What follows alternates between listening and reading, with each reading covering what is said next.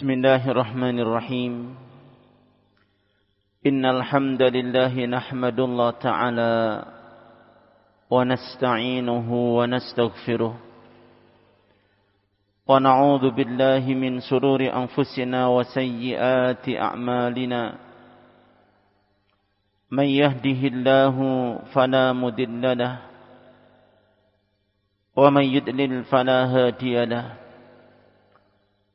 أشهد أن لا إله إلا الله وحده لا شريك له وأشهد أن محمدا عبده ورسوله. صلى الله عليه وسلم تسليما كثيرا. يا أيها الذين آمنوا اتقوا الله حق تقاته ولا تموتن إلا وأنتم مسلمون. Ikhwani fi din, a'azzani Allah iyyakum. Ma'asyiral muslimin rahimani rahimakumullah. Allah Subhanahu wa taala mengingatkan kepada kita Wasbir nafsaka ma'al ladzina yad'una rabbahum bil ghadati wal 'ashi yuriduna wajhahu wala ta'du aynaka anhum turidu zinatal hayatid dunya. Wala tuti' man aghfalna qalbahu an dhikrina wattaba'a hawah wa kana amruhu furuta. Disebutkan dalam surat Al-Kahfi ayat 28 ini Allah Subhanahu wa taala menasehatkan kepada Nabi sallallahu alaihi wasallam juga kepada kita tentunya. Karena ayat ini walaupun ditunjukkan kepada beliau namun juga untuk kita umatnya. Apa yang Allah sampaikan? Wasbir nafsak. Sabarkanlah dirimu untuk senantiasa untuk selalu bersama mereka Orang-orang yang senantiasa menyeru kepada Allah, senantiasa beribadah, berdoa kepada Allah, baik di waktu pagi maupun di waktu petang. Dan jangan kau palingkan pandanganmu pada mereka-mereka orang-orang kaya itu, karena kau inginkan dunia. Dan Allah katakan jangan pula engkau ikuti mereka orang-orang yang lalai hatinya dari mengingat aku kata Allah dan mengikuti hawa nafsunya sungguh urusan mereka itu sia-sia. Ma'asyiral muslimin rahimani rahimakumullah. Ikhwani fi din, azza wa iyyakum. Allah demikian sayang kepada kita sehingga Allah nasihatkan agar kita menyabarkan diri untuk selalu bersama orang-orang yang soleh, solihah, yang mereka selalu ibadah kepada Allah, tidak lalai terhadap Allah. Baik pagi maupun petang mereka selalu berdoa kepada Allah Subhanahu wa taala selalu beribadah dan Allah menyebutkan jangan kita palingkan pandangan kita dari mereka kemudian tertuju kepada dunia dan orang-orang yang bergelimang dengan dunia orang-orang kaya. Allah mengingatkan kita sebab ketika kita duduk dengan ahlu dunia kita akan terpengaruh. Terpengaruh jiwa kita dan kemudian akan ikut mereka mencintai dunia. Melupakan akhirat. Ini berbahaya. Nah hadirin yang dimuliakan Allah. Sisi lain ayat ini juga menganjurkan kita untuk benar-benar mempunyai semangat ambisi meraih akhirat yang dengan seperti ini keadaan kita kita akan bisa berlaku zuhud kepada dunia kita akan bisa berlaku zuhud pada dunia Namun kata Imam Ibnu Qayyim rahimahullah taala tidaklah sempurna la tatimur raghbah fil akhirah illa bizuhdi fid dunya. Tidak akan sempurna ambisi seseorang untuk meraih akhirat kecuali harus diiringi dengan sifat zuhud kepada dunia. Wala yastaqimu zuhdu fid dunya illa bada nadharaini sahihaini dan seorang tidak akan istiqomah lurus zuhud terhadap dunia kecuali setelah ada pada dia dua sisi pandangan yang benar ini. Pertama dia memandang dunia. Begitu cepatnya dunia itu hilang. Fana sirna. Sisi yang pertama, seorang harus melihat dunia. Begitu cepatnya hilang, sirna, fana, hancur. Sisi yang kedua, kata beliau rahimahullah taala, an-nadharu fil akhirah wa iqbaluha. Memandang akhirat yang mana akhirat terus mendekat, mendekat, mendekat menghadap dirinya. Datang dan terus mendekat. Sedangkan dunia menjauh. Ya. Dan dia harus memandang kekalnya akhirat. Dan juga memandang mulianya kenikmatan yang ada di akhirat yang Allah siapkan Seperti Allah katakan wal akhiratu khairun wa abqa. Dan akhirat itu lebih baik, lebih kekal. Ini dua pandangan yang akan mengantarkan seorang untuk bisa berlaku zuhud terhadap dunia dan akan semakin getol semangat untuk meraih akhirat. Seperti yang Allah nasihatkan kepada kita dalam ayat yang lain di surat Toha ayat 131.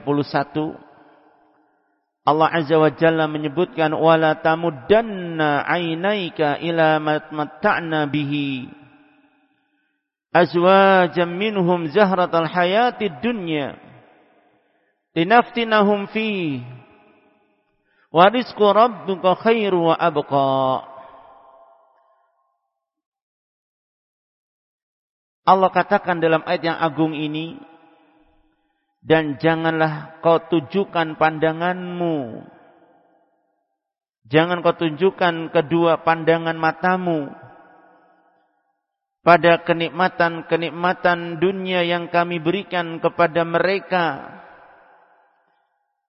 Orang-orang yang kaya di antara kalian itu adalah hanya merupakan zahratul hayati dunia. Kenikmatan-kenikmatan berupa harta yang ada pada mereka yang Allah berikan kepada orang-orang kaya di antara kalian. Allah katakan itu adalah zahratul hayati dunia. Allah menggambarkan itu adalah bunga kehidupan dunia. Kenapa Allah sebutkan di sini dengan istilah bunga ya ikhwah? Antum tahu keistimewaan dan nilai bunga pada satu pohon. Pertama, bunga itu dalam satu pohon adalah merupakan bagian terindah dari pohon itu. Betul enggak? Betul. Kalau antum lihat bunga ini adalah bagian terindah dari pohon. Ya. Sehingga ketika pohon berbunga indah sekali. Dan lebih mahal harganya karena indahnya. Itu kehidupan dunia. Allah menggambarkan dengan ya, bunga. Karena apa? Dunia ini, harta benda ini seperti itu merupakan bagian terindah dari dunia ini dalam pandangan manusia. Satu sisi. Sisi lain, dari pohon itu, bagian yang paling cepat gugur, kira-kira apa? Hah? Dari bagian pohon yang ada, apakah rantingnya, daunnya, atau bunga yang cepat gugur? Bunga juga. Bunga cuma keluar sebentar, mekar, layu, jatuh. Begitulah dunia. Jangan antum heran. Fulan kemarin baru lahir, miskin, gak punya apa-apa, kuliah selesai, jadi orang kaya, tiba-tiba miskin jatuh lagi. Tidak lama. Fulan kemarin miskin, pedagang masih pakai dorong-dorong gerobak, tahu-tahu sudah pakai mobil, tahu-tahu sudah punya ruko, tahu-tahu bangkrut. Kehidupan dunia, ikhwah. Betul? Seperti itu Allah menggambarkan. Jadi kayak bunga. Ketika akan keluar orang menanti kayak apa indahnya. Begitu keluar, wah indah Masya Allah. Tapi tidak lama, layu, jatuh. Kalau sudah jatuh begitu kira-kira masih ada harganya enggak? Hadirin. Orang kaya dihargai, tapi orang sudah jatuh bangkrut, orang lari. Dulu dihargai karena masih kaya raya. Bangkrut tidak punya harta, siapa mau bantu dia? Betul tidak? Seperti itu kehidupan dunia. Yang Allah gambarkan zahratul hayati dunia. Jadi harta itu enggak lama. Dunia ini pada kita harta benda itu enggak lama. Titipan saja sesaat. Ya. Tapi kamu lihat dunia itu, masya Allah seperti digambarkan Rasulullah SAW, dunia khulwatun khadiratun, dunia itu manis, hijau, seperti bunga itu, harum, semerbak, ya, aromanya dan indah dipandang mata sehingga orang semua ih, senang menikmatinya. Namun di balik itu tidak sadar, tidak lama akan gugur Begitu dunia. Sehingga ihwa barakallahu fikum jangan kita tertipu dengan dunia. Ya, maka Allah katakan jangan engkau tujukan pandanganmu kepada kenikmatan dunia semata.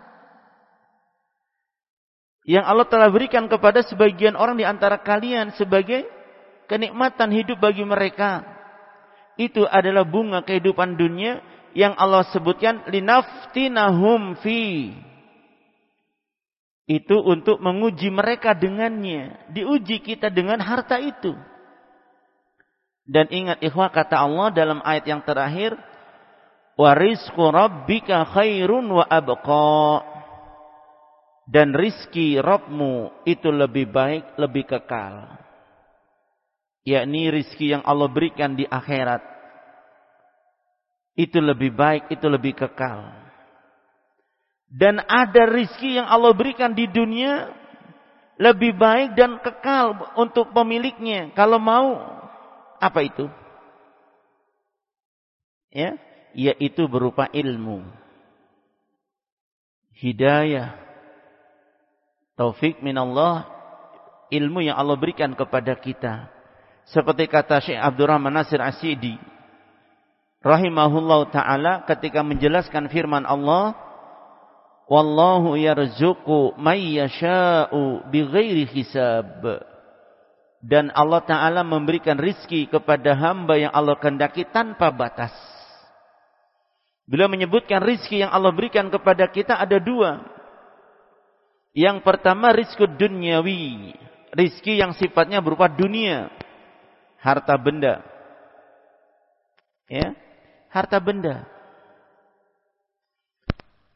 ini yaksulu biyal mu'min wal kafir didapatkan oleh orang mukmin maupun orang kafir semua dapat rizki ini. Dunia ini Allah berikan kepada mereka yang mukmin, yang kafir semua dikasih. Tapi yang kedua yaitu rizki fil qalb, rizkul qalbi. Rizki yang ada di hati kita. Berupa ilmu, berupa iman. La yaksulu illa mu'min tidak memperoleh kecuali orang yang beriman, orang-orang yang Allah cinta. Orang-orang yang Allah cintai. Dan ilmu ini ketika Allah berikan kepada seorang hamba di dunia akan memuliakannya, meninggal dunia akan menyertainya, dan di akhir akan mengangkat derajatnya. Itu ilmu. Di dunia akan menjaganya. Di kubur akan menjadi pembelanya. Ia bisa menjawab pertanyaan malaikat dalam kuburnya. Di akhirat akan menjadi petunjuk penerang jalan menuju surga Allah. Itu ilmu. Sedangkan harta di dunia kita harus sibuk urus. Ya, menjaganya, mengurusinya. Di dunia ini kita ketika diberi harta oleh Allah, kita harus mengurusinya. Kita diberi seekor kambing, kita harus urus. Ya, dikasih 10 ekor bilang sibuk, kambingnya banyak. Dikasih 100 lebih sibuk, 1000 ekor kambing tambah sibuk tentunya. Tapi ikhwah seorang diberi ilmu oleh Allah, dia akan terjaga dan akan menjaga dirinya ilmunya. Tidak akan sibuk seperti urus dunia. Karena harta butuh gudang-gudang harta, butuh penjagaan. Sedangkan ilmunya akan menjaga kita, tidak butuh gudang. Karena hati kita ini akan mampu menampung sekian ilmu yang kita ambil. Keranjang ilmu di hati tidak akan pernah penuh memori kita. Kalau kita terus belajar, belajar, belajar, belajar. Karena memori di hati kita ini tidak ada ukuran. Beda dengan memori HP antum. Kalau sudah dipakai rekaman sekian, sudah penuh memorinya katanya. Tidak bisa nampung lagi. Harus dihapus. Kalau ilmu yang di hati kita tertampung, tidak bakalan penuh hati ini menampung ilmu terus, terus, terus. Itulah ikhwa barakallahu fikum. Makanya Allah subhanahu wa ta'ala perintahkan kepada Nabi SAW untuk apa? Waqur rabbi zidni ilma. Minta tambahan ilmu. Taib antum perhatikan. Itu gambaran dunia. Allah menggambarkan seperti bunga yang indah. Makanya kalau antum ingin dapatkan perhiasan dunia yang paling indah, itu bukan pada harta, tapi perhiasan dunia kenikmatannya yang paling indah dan paling nikmat itu ada pada di mana? Ada di mana? Ada di rumah antum insyaallah. Yaitu pada wanita solihat. Kata Rasulullah SAW, ad-dunya mata wa khairun mata dunya al-mar'atus solihah. Dunia ini kenikmatan dan seindah-indahnya kenikmatan dunia itu wanita solihah.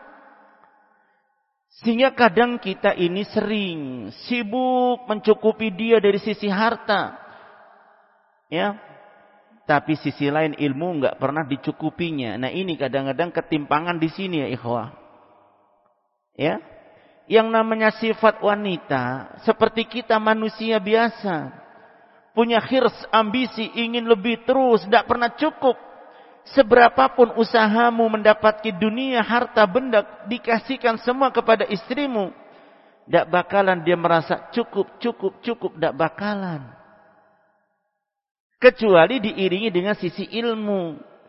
Sehingga dia akan memberi nasihat kepadamu. Seperti wanita salafus soleh dulu. Ketika suaminya akan pergi mencari nafkah. Apa pesannya? Bukan ya, deng cari banyak-banyak eh pulang bawa uang banyak. Bukan itu. Dia pesan, wahai suamiku, carilah yang halal. Kami sabar menahan lapar. Namun kami tidak sabar menahan siksa api neraka. Baik-baiklah dalam mencari rizki. Coba lihat.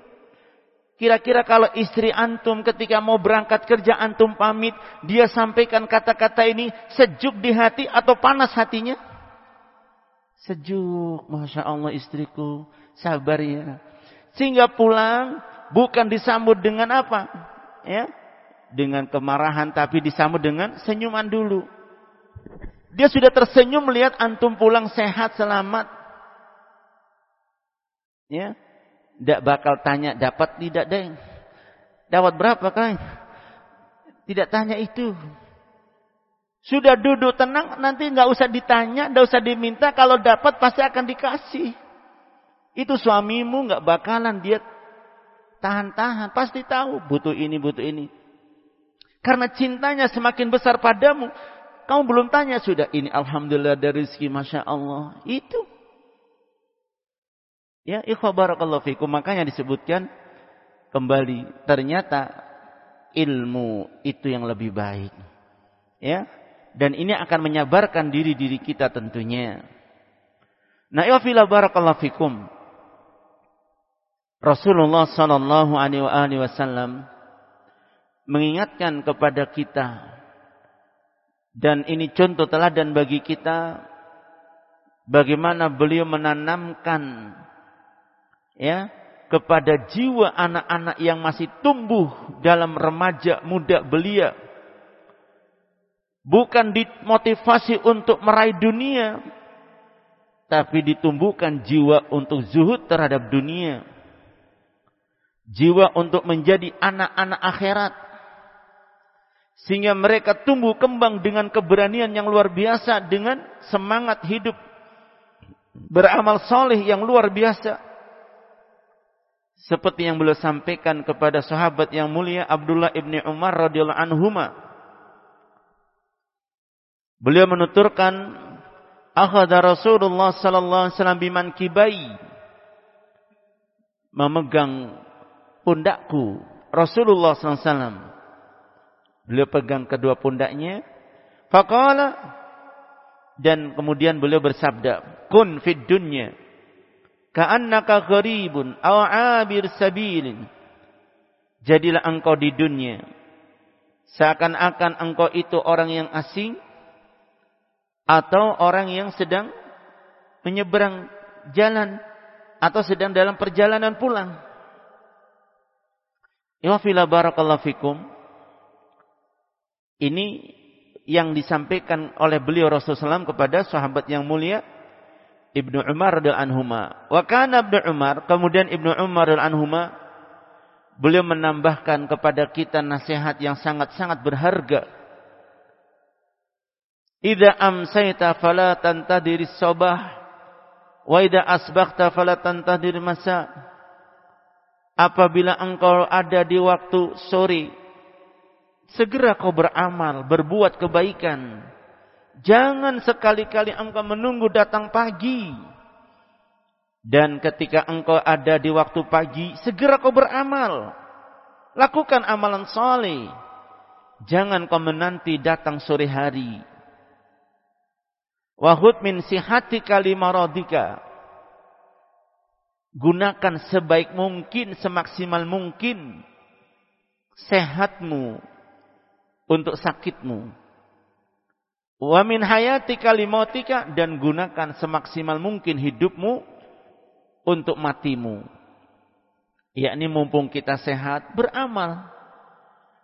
Sebab kata Rasulullah SAW dalam sabdanya, seorang mukmin ketika sehatnya dia ya benar-benar menjalankan perkara-perkara yang wajib yang Allah perintahkan dan juga menjalankan perkara-perkara yang sunnah seperti sholat jamaah lima waktu ditambah sholat rawatib ya puasa Ramadan ditambah lagi puasa sunnah. Ketika datang sakit dia tidak bisa menjalankan perkara-perkara yang biasa dilakukan ketika sehat pahalanya tetap Allah beri dia seperti ketika dia sehat itulah keuntungannya makanya ya barakallahu fikum Ketika kita sehat, gunakan maksimal mungkin untuk menjalankan yang Allah perintah. Sehingga ketika datang sakit, tetap pahala kita akan dapatkan seperti kita sehat. Nah, dan ini tidak rugi kita. Karena ketika kita sakit terhalang melakukan seperti ketika kita sehat. Dengan niat kita ingin melakukan kebiasaan seperti ketika sehat itulah Allah berikan pahala. Sebaliknya, kalau orang sudah punya sifat eh, malas, ini yang repot. Jangankan sakit, sehat juga malas. Itu yang repot. Iya. Kalau sudah kena sifat malas, ini bahaya. Apalagi sakit, sehat aja dia sudah malas. Tidak mau sholat jamaah, tidak mau pergi taklim, mengaji, tidak mau baca Quran, Apalagi ketika sakit. Alasan. Nah, ini tidak benar. Kemudian beliau juga menambahkan Sahabat Ibnu Umar radhiyallahu anhu beliau menambahkan dalam ucapannya fa innaka la tadri ya Abdullah mas muka godan. Sungguh engkau wahai hamba Allah engkau tidak tahu besok engkau disebut apa? Apa namamu besok? Sekarang engkau dipanggil bapak, besok sudah almarhum barangkali. Sudah bukan lagi engkau di dunia. Orang tanya, mana bapak ini? Oh, sudah meninggal kemarin. Sudah bukan, tidak ada lagi namamu di dunia. Ya, sudah jadi mayit. Dan ingat, kita tidak tahu kapan ajal tiba. Makanya kata Imam Mujahid, rahimahullah taala, beliau menambahkan wa'id nafsak min ahlil kubur siapkan dirimu untuk menjadi penduduk kubur. Ihwafila barakallahu fikum. Ada hikmahnya corona ini. Ketika kita akan safar. Tidak kayak dulu. Dulu cukup kita beli tiket berangkat. Sekarang harus siapkan surat rapid testnya, surat izin keluarnya, surat ininya, surat ininya. Subhanallah kita baru sadar ini bisa persiapan. Nah kalau kematian datang menjemput tanpa ada kita persiapan, kira-kira mau siap dengan apa kita? Coba ikhwan barakallahu fikum.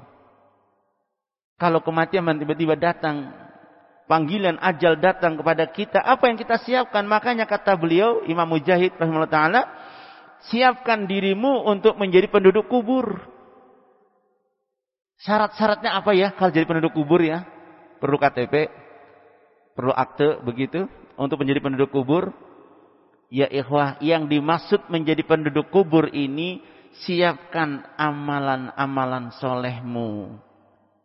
Karena orang dikubur akan diminta tanggung jawab dengan pertanyaan yang akan disampaikan malaikat. Diuji kita. Ya.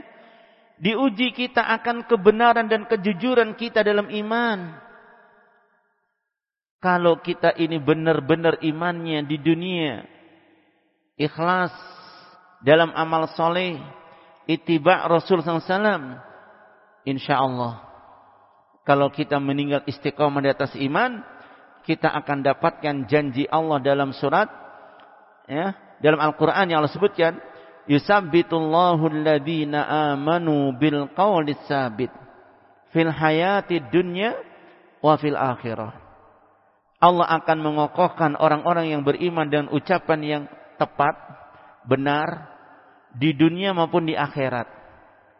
Ya, yang dimaksudkan di akhir dikubur nanti ketika ditanya malaikat, "Man rabbuka? Ma dinuka?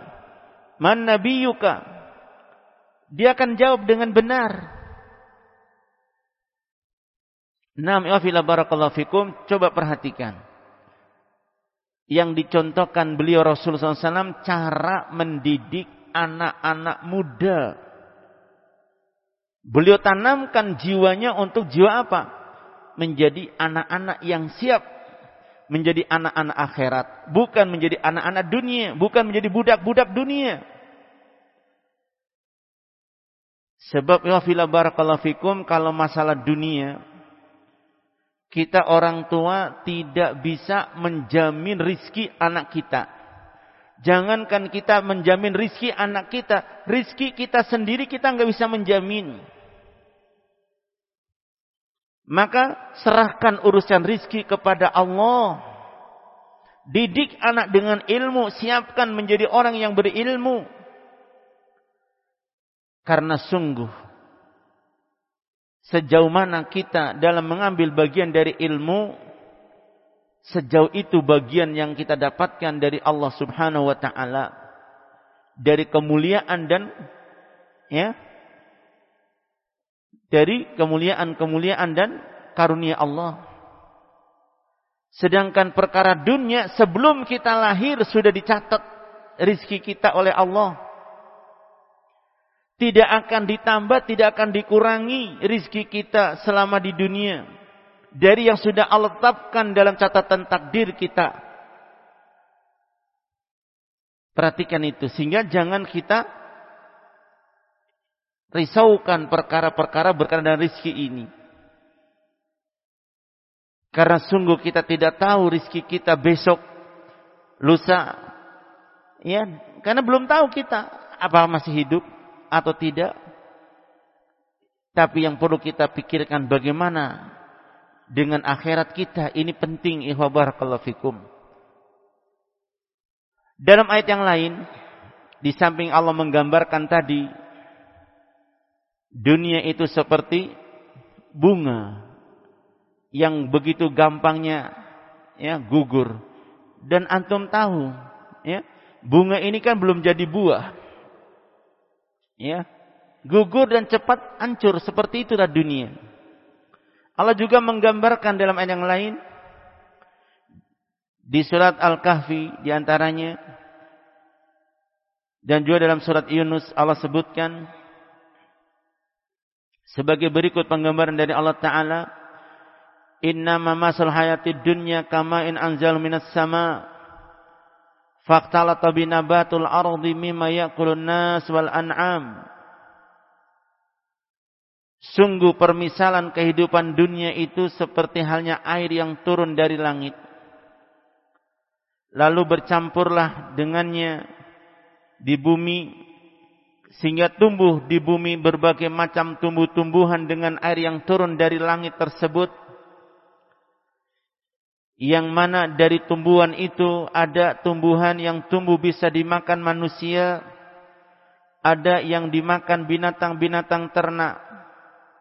Hatta idza akhadatil ardu zukhrufaha wa zayyanat wa dhanna ahlu annahum qadiruna 'alaiha sehingga ketika bumi itu telah menampakkan dan mengeluarkan perhiasannya telah berhias bumi itu setelah kena hujan seperti antum lihat sekarang di kampung antum ini, di negeri antum ini karena kemarau tandus kering, nampak kering seluruh tanaman, rumput-rumput juga mati karena keringnya tiada air, ya. Begitu hujan turun kembali tumbuh-tumbuhan. Keluar berbagai macam tumbuh-tumbuhan tumbuh, berbagai macam buah-buahan, bumi mengeluarkan perhiasannya. Dan orang-orang yang di negeri itu para pemiliknya mengira mereka akan kuasa menikmati apa yang keluar dari tumbuh-tumbuhan itu. Bisa memanen hasil panenannya tanamannya.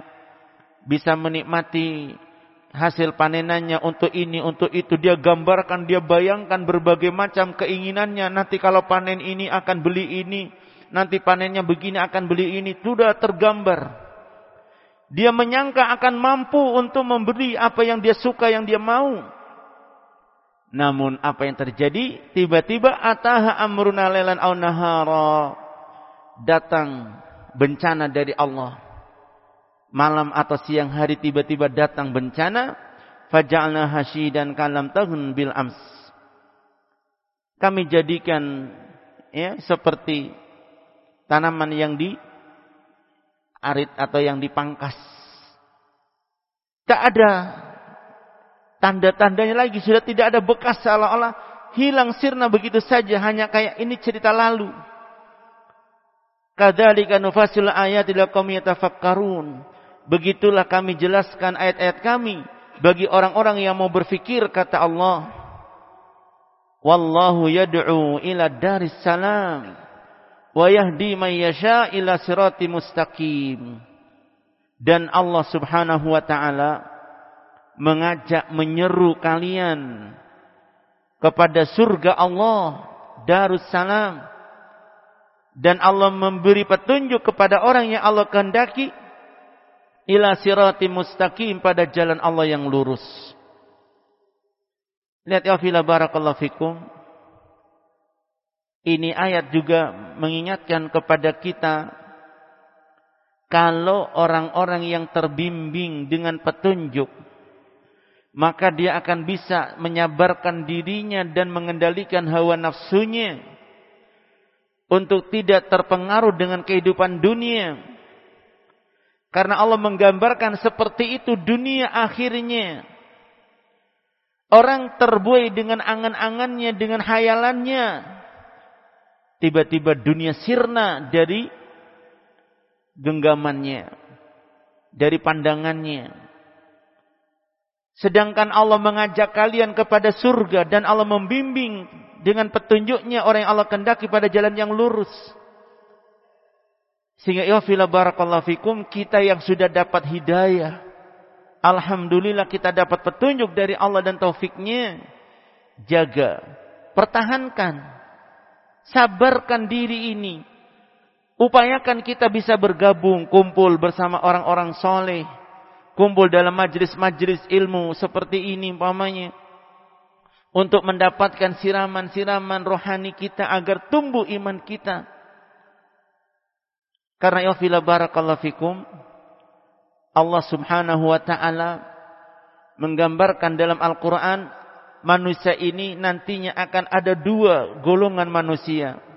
Fa amma man wa asarul hayata dunya fa inal jahima hiyal ma'wa. Adapun orang-orang yang ia terus terpedaya dengan dunia, terpengaruh dan hanyut bersama ahlu dunia. Ya, dia berbuat curang, berbuat melampaui batas, maka orang-orang ini neraka tempatnya. Tapi sebaliknya, fa amma man khafa maqama rabbih wa nafsa 'anil hawa Adapun orang-orang yang punya rasa takut, dia khawatir dan takut nanti bagaimana dirinya ketika menghadap Allah di akhirat ketika dihisab. Sehingga ia hidup mengendalikan hawa nafsunya. Maka orang-orang yang seperti ini mengikuti petunjuk dan mengendalikan hawa nafsunya fa inal jannata hiyal ma'wa surga itu tempatnya kita mohon kepada Allah taala tentunya agar Allah jadikan kita pada golongan yang selamat ini. Amin ya rabbal alamin. Dan ya fila barakallahu fikum. Makanya Allah sampaikan dalam surat Al-Kahfi, al-malu wal banuna zinatul hayatid dunya. Harta benda juga anak-anak itu adalah perhiasan kehidupan dunia. Semua orang senang, semua orang suka memiliki harta, punya anak. Nah, ya fila barakallahu fikum. Tentunya orang itu sangat bahagia ketika harta dia punya. Harta banyak, anaknya juga banyak. Senang. Tapi ketika seorang punya harta banyak nggak punya anak, kesenangannya kurang. Sayangnya dia kaya raya tapi nggak punya anak, kan begitu. Antum pilih yang ini atau pilih yang kedua? Dia banyak anak tapi nggak punya harta. Kira-kira mau yang mana ini? Sayangnya ini anaknya banyak tapi nggak punya harta, miskin. Ini hartanya banyak nggak punya anak. Kira-kira antum pilih yang mana di antara dua orang ini? Ini nggak ada yang suka. Nggak ada yang dipilih. Anak juga nggak milih. Ya. Maunya ya gabung. Kesenangan ini gabung harta banyak, anak banyak, tercukupi semuanya. Nah itu. Nah ya fila barakallahu fikum. Sehingga Allah katakan harta benda anak-anak perhiasan dunia memang semua orang suka. Tapi ingat. Al-baqiyatus salihatu khairun inda rabbika wa khairun. Allah katakan yang kekal ya dari amalan-amalan soleh kalian itu lebih baik. Sehingga Allah ingatkan harta yang Allah berikan untuk kalian gunakan untuk beramal soleh. Anak-anak yang Allah anugerahkan kepada kalian didik menjadi anak-anak yang soleh solihah. Sehingga itu akan menjadi kekal kau miliki di dunia di akhirat tetap bersamamu termasuk al-baqiyatus salat adalah amalan-amalan soleh yang lainnya, zikir-zikir yang kita ucapkan ya dari kalimat thayyibah subhanallah alhamdulillah la ilallah Allah akbar juga termasuk al-baqiyatus salihat, amalan-amalan soleh yang kekal. itu lebih baik di sisi Allah. Pahalanya bagi kita dan itu sebaik-baik yang kita harapkan. Nah, ya fila barakallahu fikum. Karena sudah isya sampai di sini dulu insyaallah. Mudah-mudahan ini bisa mengingatkan kembali kepada kita untuk lebih bersabar. Mengendalikan jiwa-jiwa kita ini agar bisa istiqomah mengikuti sunnah Rasulullah SAW walaupun berat seperti apa ya mohonlah kepada Allah semoga Allah mengokohkan kita di atasnya. Karena sungguh ini jalan keselamatan bagi kita. Kalau perkara dunia ingat semua sudah ada catatannya di sisi Allah. Dan itu kita tidak tahu. Kita diuji untuk supaya kita tawakal kepada Allah bersandar dan memohon kepada Allah agar Allah mencukupi dunia kita dan menjamin akhirat kita. Barakallahu fikum. Subhanakallah bihamdika Asyhadu an la ilaha illa anta astaghfiruka wa atubu ilaik. Assalamualaikum warahmatullahi wabarakatuh.